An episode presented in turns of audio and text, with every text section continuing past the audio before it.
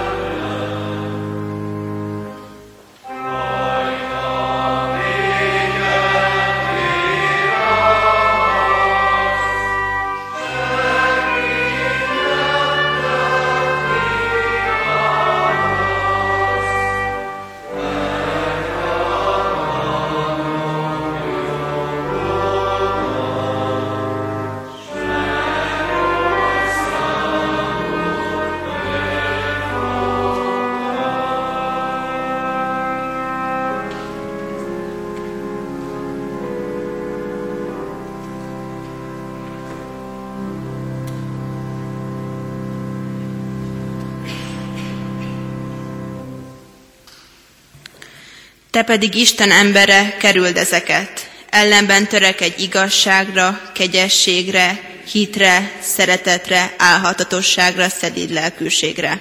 Harcold meg a hit nemes harcát, ragad meg az örök életet, amelyre elhívattál, amelyről vallást tettél szép hit vallással sok tanú előtt. Meghagyom neked az Isten színe előtt, aki életet ad mindennek, és Krisztus Jézus színe előtt, aki Poncilus Pilátos előtt bizonyságot tett azzal a szép hitvallással, hogy tartsd meg a parancsolatot szeplőtlenül, fethetetlenül, ami Urunk Jézus Krisztus megjelenéséig. Ezt a maga idején megmutatja majd a boldog és egyetlen hatalmasság, a királyok királya és uraknak ura. Övé egyedül a halhatatlanság, aki megközelíthetetlen világosságban lakik, akit az emberek közül senki sem látott, és nem is láthat. Övé a tisztelet és az örökké való hatalom. Amen. Imádkozzunk. Istenem, Te ismersz engem, ismered az életemet. Tudod, hogy mennyire szeretnék tisztán és őszintén eléd állni, szavaid engem megszólító közvetlenségében veled találkozni. De azt is tudod, hogy mennyi hibám, bűnöm, nyilvánvaló vagy leplezett emberi nyomorúságom akadályoz meg ebben. Az Úr Jézus Krisztusért kérlek, kegyelmes szereteteddel fogadja engem, ígéd meg elevenítő üzenetével tisztítsd meg az életemet, hogy mintha rossz álomból ébrednék, ébredjek új reménységre, új életre veled. Ámen. Most pedig énekeljük együtt az örvendjetek, mert Isten úgy szeret kezdetű éneket.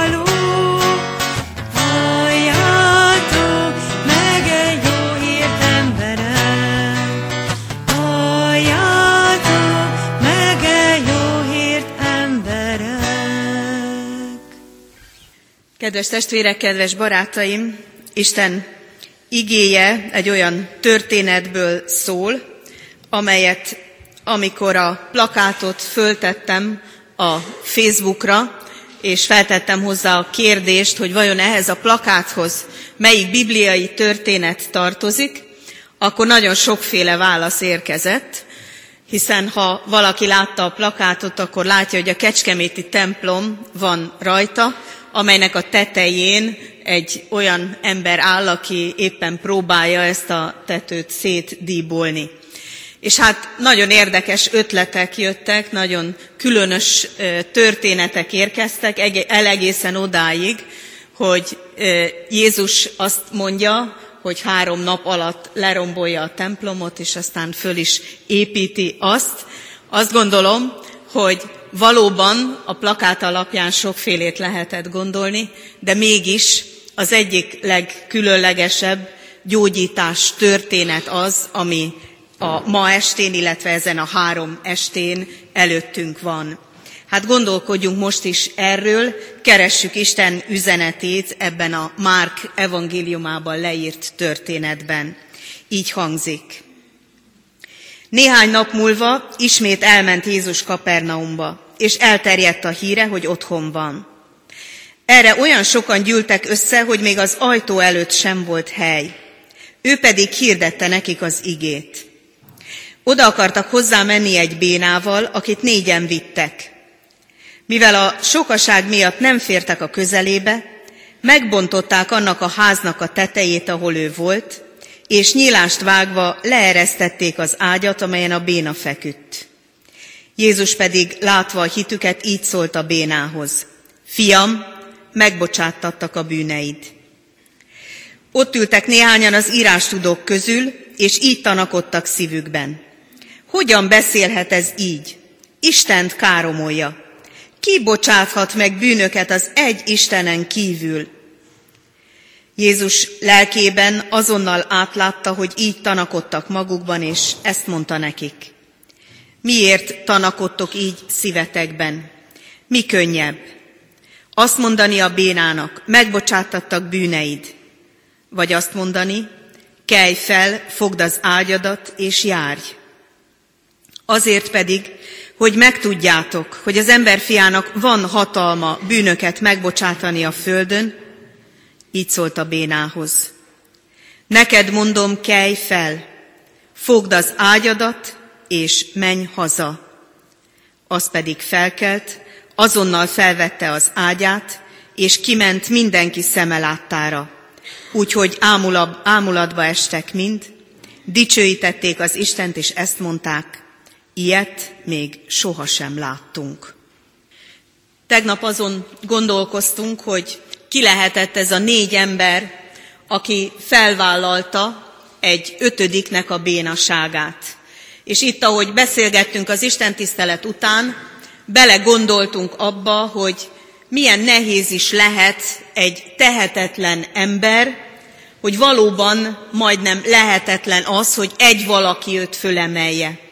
És valóban így van, hogy én is, amikor kórházban dolgoztam még ápolónőként, akkor volt olyan magát elhagyott, elájult ember, akit bizony hatan is alig bírtak megemelni. Valóban kellett négy barát ahhoz, hogy ez a valaki eljusson Jézusig. De nem csupán ennyi történt, hogy eljuttatták oda Jézusig hanem ennek a különös útja van előttünk, ugyanis ez a négy férfi azt látja, hogy nem lehet bemenni.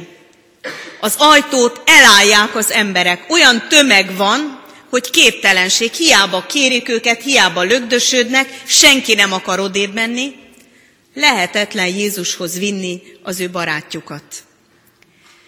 Nem tudom, hogy hogyan történt közöttük, kinek az ötlete volt. De ez a négy ember elkezdett ötletelni, hogy hogy is lehetne Jézus elé bejuttatni ezt az embert, ha már idáig elcipelték. És az is lehet, hogy ez a négy ember már maga is épített házat. Hiszen egy kapta fára építkeztek, tehát valószínűleg tudták azt, hogy melyik gerenda hol van, és úgy kell elképzelnünk ezt a házat, aminek megbontják a tetejét, hogy Izraelben abban az időben nem ezek a sátortetős házak voltak, hanem egyenes lapos tetős házak, mert a forróság miatt sokszor az éjszakát ezen a lapos tetőn töltötték, és nem bent a házban aludtak. Valószínűleg ez a négy ember ismerte a ház építésének technikáját, de nem tudjuk, hogy hogy volt, csak azt tudjuk, hogy az jutott az eszükbe, hogy meg kéne bontani a tetőt. és felülről leengedni ezt az embert közvetlenül Jézus elé. Nem küszködni ott a többiekkel, hanem a tetőt megbontva, valóságosan leeresztve ezt az embert Jézusnak a, elé, Jézusnak a lába elé. Nagyon különös dolog. Elgondolkodtatott engem, hogy vajon akkor, amikor mi egy ilyen lehetetlen helyzetbe jutunk, amikor valami miatt kiderül, hogy nem tudjuk végigjárni azt az utat, amit terveztünk, még a másik emberért sem, hogy előttünk ott vannak az akadályok, esetleg előttünk ott vannak sokan mások, akik nem hagyják, hogy végig csináljuk azt, amit terveztünk, és ami jó, ami egy valóságosan jó terv. Vajon, ha mi négyen együtt lennénk egy ilyen helyzetben, akkor merre felé ötletelnénk? Arra, hogy hagyjuk abba, menjünk haza, nem volt érdemes, de kár, nem jutottunk oda, hát sajnáljuk, bocsánat. Vagy elkezdenénk ilyen egészen furcsa dolgokat gondolni, mint ez a négy ember, hogy ők megbontják a tetőt. Furcsa dolog lehetett ott a házban is ülni, hogy húránk a vakolat, nem? Tehát, hogy azt gondolom, hogy akik a házban voltak, csoda, hogy nem menekültek ki. Hiszen ez a tetőbontás azért nem úgy történt, hogy fűrészsel körbevágták, és akkor ez a négyzet ott kiemelhető volt, ott pontosan leengedték az embert, hanem ott bizony mindenféle dolog hullott le fentről. De nem menekültek ki, mert egy annyira fontos helyen voltak, hogy mindent hallani és látni akartak.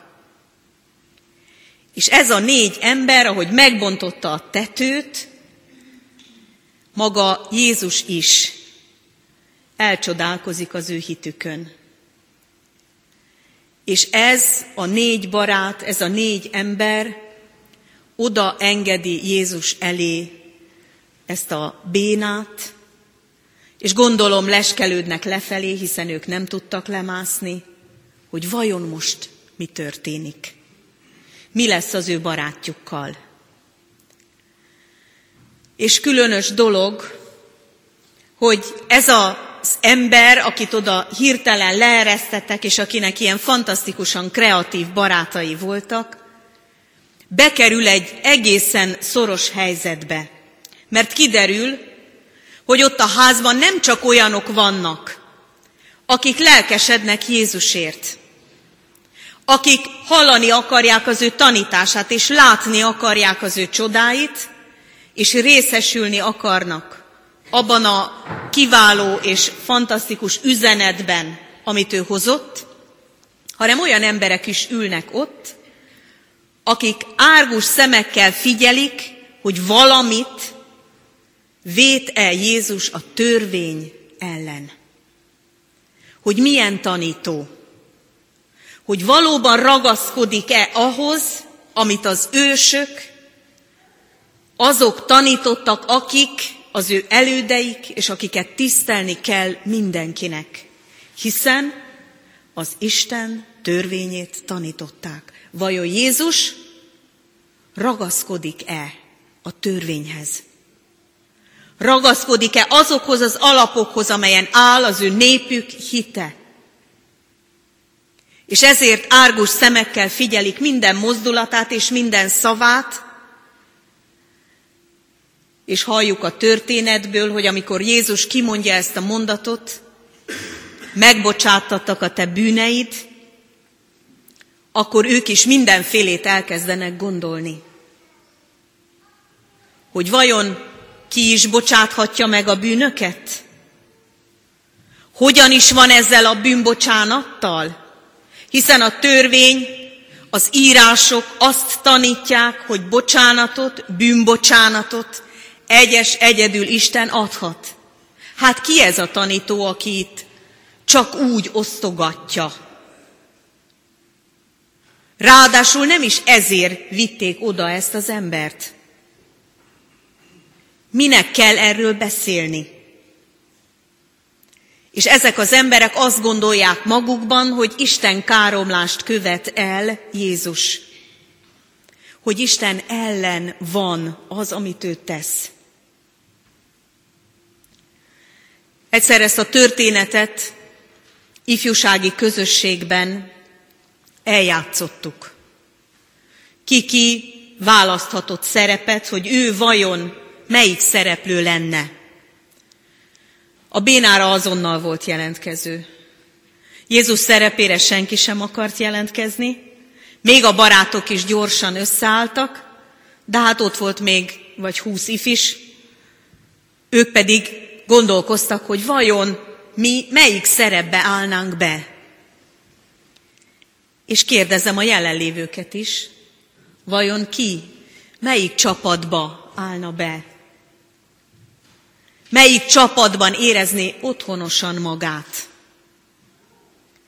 Aztán lettek farizeusok, írástudók, akik beültek nagy méltóság teljesen az ellenőrzésnek a teljhatalmával, mint akik mindent tudnak, és ott volt a tömeg, akik fogadták ezt az egész helyzetet, és gondolták végig. És ahogy eljátszották a fiatalok a történetet, már nem ragaszkodtak a bibliai történethez. Az farizeusok és írástudók elkezdtek hangosan érvelni és kiabálni Jézussal szemben. Elmondták az összes kétségüket, elmondták mindent, mindent, amit kritizálni lehetett. És egy teljesen lehetetlen helyzet alakult ki, mert egymást lovalták bele, hogy még mit lehet mondani, még mi ellen vétett Jézus. És akkor ott állt az if, és hirtelen megdöbbentek azon, hogy mit csinálnak. És egy pillanatra aztán elhallgatott az egész társaság, és akkor a Jézust vállaló szereplő odahajolt a bénához, és a fülébe súgta, kelj fel, és járj. És ezzel oldódott fel a helyzet.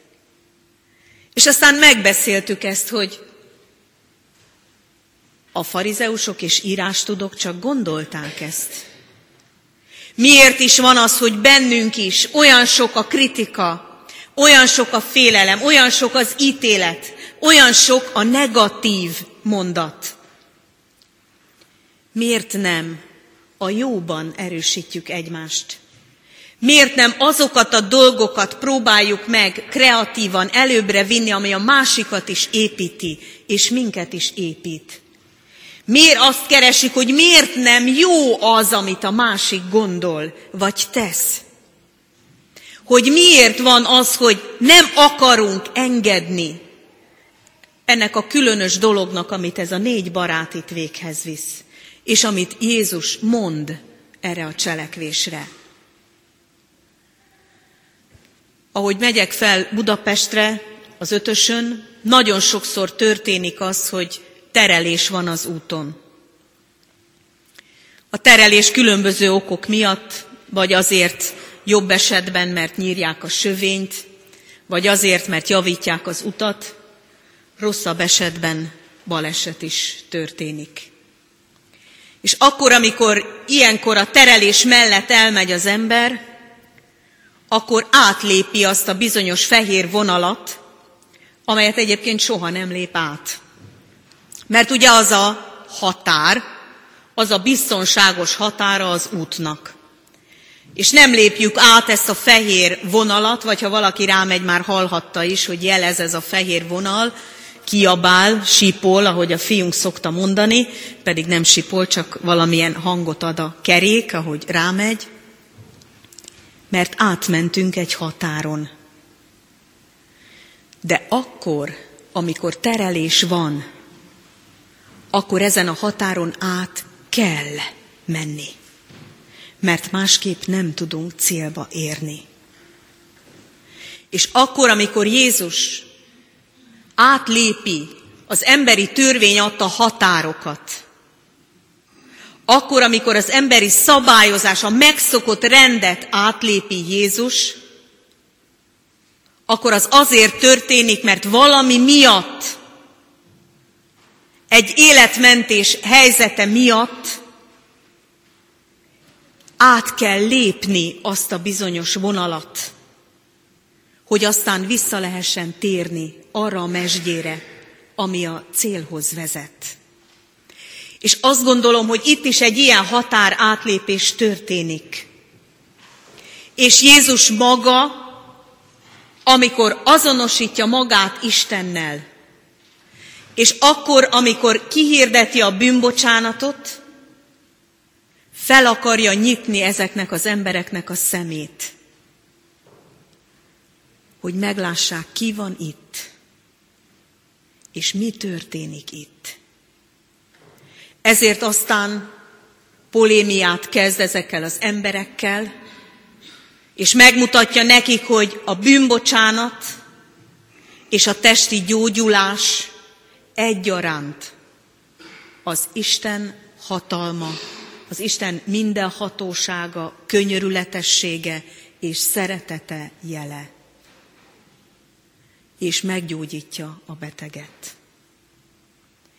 Nem azért lépi át Isten, nem azért lépi át Jézus a határt, mert megbotránkoztatni akar, bár ezt is teszi közben, hanem azért, hogy életet mentsen.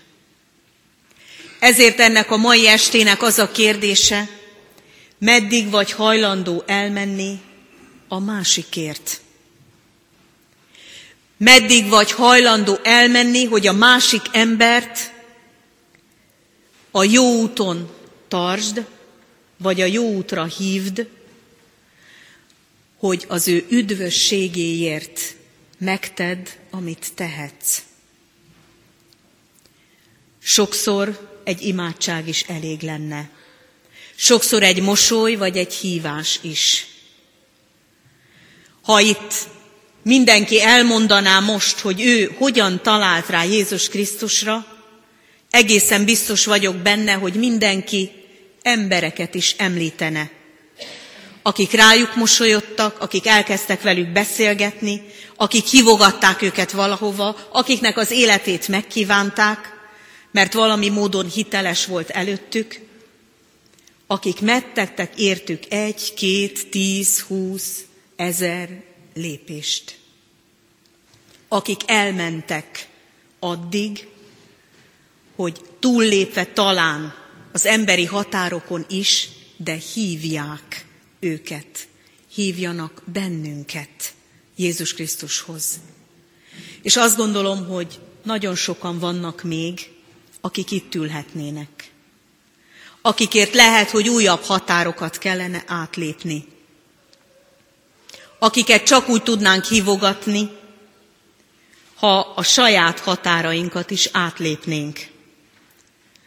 Akiket csak úgy tudnánk hívogatni, ha valakitől bocsánatot kérnénk. Vagy úgy tudnánk hívogatni, hogyha előtte megbeszélnénk bizonyos kérdéseket. Ha úgy tudnánk hívogatni, hogy elhinnénk, hogy ő is üdvösségre juthat, hogy őt is szereti Isten, hogy neki is meg tud bocsátani. Ha elhinnénk arra az emberre vonatkozóan is, hogy igaz rá az Isten ígérete, hogy ő érte is meghalt a kereszten, hogy az ő bűnei is megbocsátattak. A mi határaink, a mi hitünk határai. Addig megyünk el másokért, amíg a hitünk tart. Lehet, hogy nem hisszük igazán, hogy a másik ember ugyanúgy lehetne hívő emberré. Vagy lehet, hogy sokszor próbáltuk már, és nem hallotta meg egyszer sem. Istennek van hatalma arra, hogyha mi imádkozunk valakiért, és imádsággal készítjük elő az utat, és így beszélgetünk vele, akár a magunk határain is átlépve, akkor sokan, akár ma, akár holnap, akár a következő hetekben megismerhetik Jézus Krisztus kegyelmét. ez a négy barát tetőbontásig ment el. Azt gondolom lehet, hogy nekünk is néhány szokatlan dolgot is cselekedni kell ahhoz, hogy még többen meggyógyuljanak testi, lelki értelemben. Egyik alkalommal az én nővérem elmondta, hogy éjszaka fölébredve álmából nagyon nyugtalan volt, és nem értette, hogy miért az. És ahogy ott próbált volna visszaaludni, eszébe jutott egy régi osztálytársa, akivel 30 évvel azelőtt egy általános iskolába jártak. Nem is értette, hogy miért jutott az eszébe, de úgy érezte, hogy imádkoznia kell ezért a volt osztálytársáért. És ott akkor az ágyon ülve, aztán később le is térdelve az ágy mellé, imádkozott ezért a régi osztálytársáért, akiről nem tudott semmit, csak az eszébe jutott. És aztán, amikor úgy érezte, hogy tényleg Isten kezébe tudta adni, hogy mi is történt ezzel az ő régi osztálytársával, akkor megnyugodott és újra el tudott aludni. És másnap telefonált neki, valahogy előkerítette a számát, és megkérdezte, hogy mi is történt előző éjszaka. De már csak a férje vette fel a telefont. És mondta, hogy előző éjszaka az ő felesége, aki rákos beteg volt, gyötrődött. Az ő üdvössége felől voltak kérdései, hogy vajon hitte ő igazán, vajon valóban megbocsátott-e neki Jézus Krisztus. És ahogy a férj elmondta, nem is értette igazán, de egyik pillanatról a másikra megnyugodott, elaludt, és aztán nem is ébredt fel. Percekig az én nővérem nem is tudott szólni. Annyira megdöbbent ezen, hogy Istennek van ilyen eszköze. Ő maga is bontogat határokat. Ő maga is bontogat tetőket. Ő maga is átlép akár éjszakát, akár egészséget, akár bármilyen emberek által szabott, kényelmesnek megélt határokat. Azért, hogy megmentsen valakit. Azt gondolom, igen. És a legmesszebb Jézus Krisztus ment. A legmesszebb ő ment el mindazért, hogy nekünk üdvösségünk legyen. És vele együtt, az ő vezetése alatt mi is elmehetünk másokért, akár így is. Ki tudja, hogy ránk is kit bízott Isten. Lehet, hogy csak egyetlen egy lelket, aki miatt nyugtalan a szívünk, mert még nem ismeri Jézus Krisztus kegyelmét. Akár a családunk, akár bárki a környezetünkben, vagy szülők, nagyszülők, a gyermekeink, unokáink. Vajon ki az, akinek az üdvösségéért fáj a szívünk? Akit szeretnénk, hogy megismerje Jézus Krisztus kegyelmét megismerje Jézus Krisztusban az ő barátját, megváltóját. Hiszem, hogyha mi, akár így is, megbontva tetőket, megbontva túllépve határokat, ami kényelmünknek a határait, hajlandóak vagyunk elmenni a másikért, Isten megáldja ezeket az áldozatokat és csodák történhetnek, új életek születhetnek. Jézus Krisztus minket is hívogat megújulásra, hitben való megerősödésre, és mindazokat, akik még nem biztosak az üdvösségük felől, hívogatja az üdvösségre. Így hallgassunk meg most egy hitvallást. Áldás végesség, sziasztok! Tóth Luca vagyok, és szeretnék nektek bizonságot tenni arról, hogy milyen jó, hogy vannak hívő barátaim, és hogy Isten is a barátom. Én már általános iskolában is ide jártam a refibe, és egyből olyan baráti társaságom lett, akik az Istent keresték, és ő általuk kerültem be az ifis közösségbe is, ahol szintén nagyon jó barátokat találtam. Néhányukkal még ma is nagyon jóba vagyok, és van közöttük olyan is, akivel tényleg bármit megoszthatok, bármilyen lelki problémámat vagy örömömet, és nem kell attól félnem, hogy kicsúfolnának érte, hogy hívő vagyok, vagy hogy hiszek Istenben. De az a jó ez ebbe a barátokba, hogy tényleg, hogy egyben mindig közösek leszünk, hogy szeretjük az Istent, és hogy ő a barátunk mindannyiunknak, mert tényleg ő szeret minket a legjobban, és ő ismer minket a legjobban.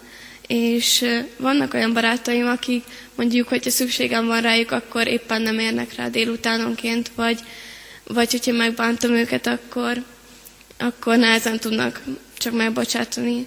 És Isten nem ilyen egyáltalán, hanem ő tényleg mindig tud rám időszakítani, és, és minden bűnömért meg tud nekem bocsátani, akármit is teszek.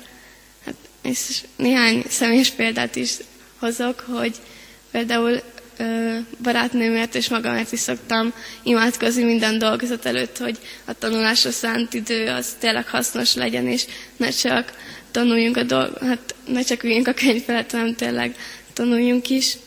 Vagy barát, egy másik barátnőm készült a jogsi vizsgájára, és nagyon izgult előtte, és úgy gondolta, hogy egyedül nem fog neki sikerülni ez a jogosítvány, és megkérte, hogy imádkozzak érte, és én imádkoztam is érte, és olyan boldog volt, mikor ö, a vizsga után, hogy mondta, hogy sikerült neki, és hogy érezte, hogy Isten vele volt, és, és hogy, hogy csak miatta sikerült. És én is olyan boldog voltam, hogy tényleg az imádságom által tudtam neki segíteni, mert az olyan jó dolog, hogy, hogy a barátaimnak tudok az ima által úgy olyan helyzetekbe is segíteni, amiben amúgy nem tudnék. Hát, és befejezésképpen szeretnénk mindannyiatokat arra buzdítani, hogy menjetek hívő közösségekbe, szerezzetek hívő barátokat, és keressétek az Isten barátságát is. Köszönöm. Hiszem, hogy az emberség létünk távlata, feladatunk és kiteljesedésünk célja. Hiszem, hogy segít kapukat nyitni, békességet munkálni gyanakvó, minket idegenül méregető vagy éppen ellenséges emberek között. Hiszem, hogy az a dolgunk, hogy, létünk, hogy létünkben megéljünk, megvalósítsuk Isten rólunk gondolt szép szándékait, hogy végre összekapcsolódjon ég a földdel, töredékességünk a teljességgel, várakozásunk a nagy céllal. Hiszem, hogy az emberség Jézus, testélet azért, hogy megértesse velünk Isten bennünk is emberi akar válni. Hiszem, hogy ő valóban velünk és bennünk él, és erősíti szívünket, hogy nyomában járva emberi szavaink, mozdulataink tanúskodjanak igazi hitvallásunkról. Hiszem, hogy emberségünk ő benne nem szégyenít meg, mert hitet ajándékoz a holnap vállalásához, az élet vállalásához. Hiszem, hogy az emberség legvalóság, legvalóságosabban a szeretet által bontakozik ki itt a földön. Tudom, hogy azokért, akik mellettünk, körülöttünk és szívünk közepén élnek, érdemes élni a hétköznapokat, vállalni emberlétünk fájdalmasan szép küzdelmeit, tenni azt, amit tennünk adatik. Tudom, hogy az a dolgunk, hogy megéljünk emberségünket, tiszta, szép mozdulatokkal, hiteles szavakkal, bátor tettekkel. És végül tudom, hogy Isten emberséges. Jézus Krisztus arcán ő tükröződik. Őt láthatjuk az emberség Isteni erejében. Hajtsuk meg fejünket és imádkozzunk. Drága Úr Jézus, köszönjük neked, hogy Te ismerted ezeknek a barátoknak a szívét, ismerted az írás tudók szívét, és ismered a miénket is. Köszönjük neked, hogy tudhatjuk azt, hogy semmi sincs rejtve előtted. De azt is tudhatjuk, hogy te nem azért látod és nézed a szívünket, mert ítélni akarsz, hanem azért, mert könyörülni akarsz. Azért látsz bele a szívünkbe, hogy segíts megszabadulni a terheinktől, segíts megszabadulni mindattól, aminek ott nincs helye, amely kár és szemét, hogy valóban betöltse a szívünket mindaz, amire vágyunk, a te bűnbocsánatod, békességed, irgalmasságod. Kérünk téged, Úr Jézus, hogy ha tudjuk újra úgy megnyitni előtted a szívünket, hogy engedjük, hogy rendet tégy benne. Hogy a mi felesleges gondolatainkat itt tudjuk hagyni, a felesleges kritikát, az elrontott dolgainkat, mindazt, ami nem hozzád való. És valóban induljunk el másokat hívogatni, másokat megmenteni.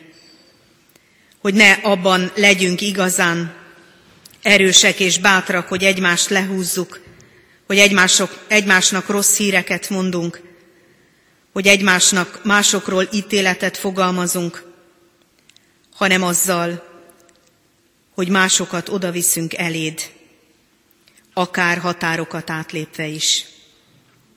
Kérünk Jézus Krisztus, adj bátorságot arra, hogy elmenjünk olyan módon is másokért, ami talán nem szokványos, ami kényelmetlen, ami fáradtságra jár, ami határ átlépés. Kérünk téged, adj nekünk igazi hitet, olyan hitet, amely el tud menni a másikért, és amelynek fáj, hogyha a másik még nem ismer téged. Köszönjük, hogy minket is hívogatsz közelebb, beljebb, és köszönjük, hogy rajtunk keresztül másokat is magadhoz tudsz vonzani. Áldott légy a te hívogató kegyelmedért. Amen. Fennállva mondjuk el az Úr Jézustól tanult imádságunkat. Mi, atyánk, aki a mennyekben vagy, szenteltessék meg a te neved. Jöjjön el a te országod, legyen meg a te akaratod, amint a mennyben, úgy a földön is. Mindennapi kenyerünket add meg nékünk ma, és bocsáss meg védkeinket, miképpen mi is megbocsátunk az ellenünk védkezőknek. És ne védj minket kísértésbe, de szabadíts meg a gonosztól, mert Tiéd az ország, a hatalom és a dicsőség mindörökké. Amen. Most pedig minnyájan, akik egymás mellett állunk a padokban, tegyük egymás vállára a kezünket, és úgy fogadjuk az áldást, hogy egyben adjuk is az áldást azoknak, akik mellettünk vannak, hogy valóban e, átéljük ezt az áldás közösségét. Arra kérlek benneteket, hogy minnyájan ismételjétek azt a mondatot, amit én mondok, és így egymásra nézve kérjük el Isten áldását.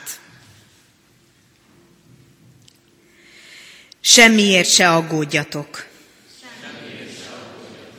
hanem imádságban és könyörgésben, mindenkor hálaadással tárjátok fel, kéréseiteket az Isten előtt. És Isten békessége, mely minden értelmet meghalad, meg fogja őrizni szíveteket, és gondolataitokat a Krisztus Jézusban. Amen.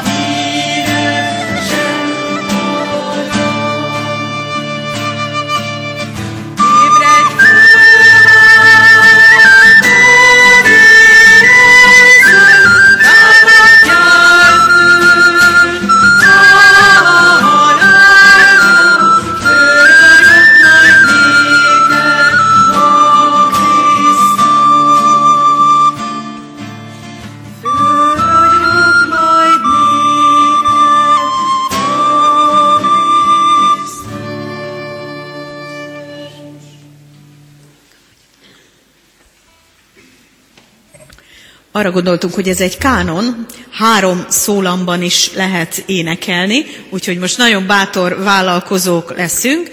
Az első verszakot akkor még közösen, hogy belejöjjünk az énekbe, és csak a második verszaktól van a három szólam.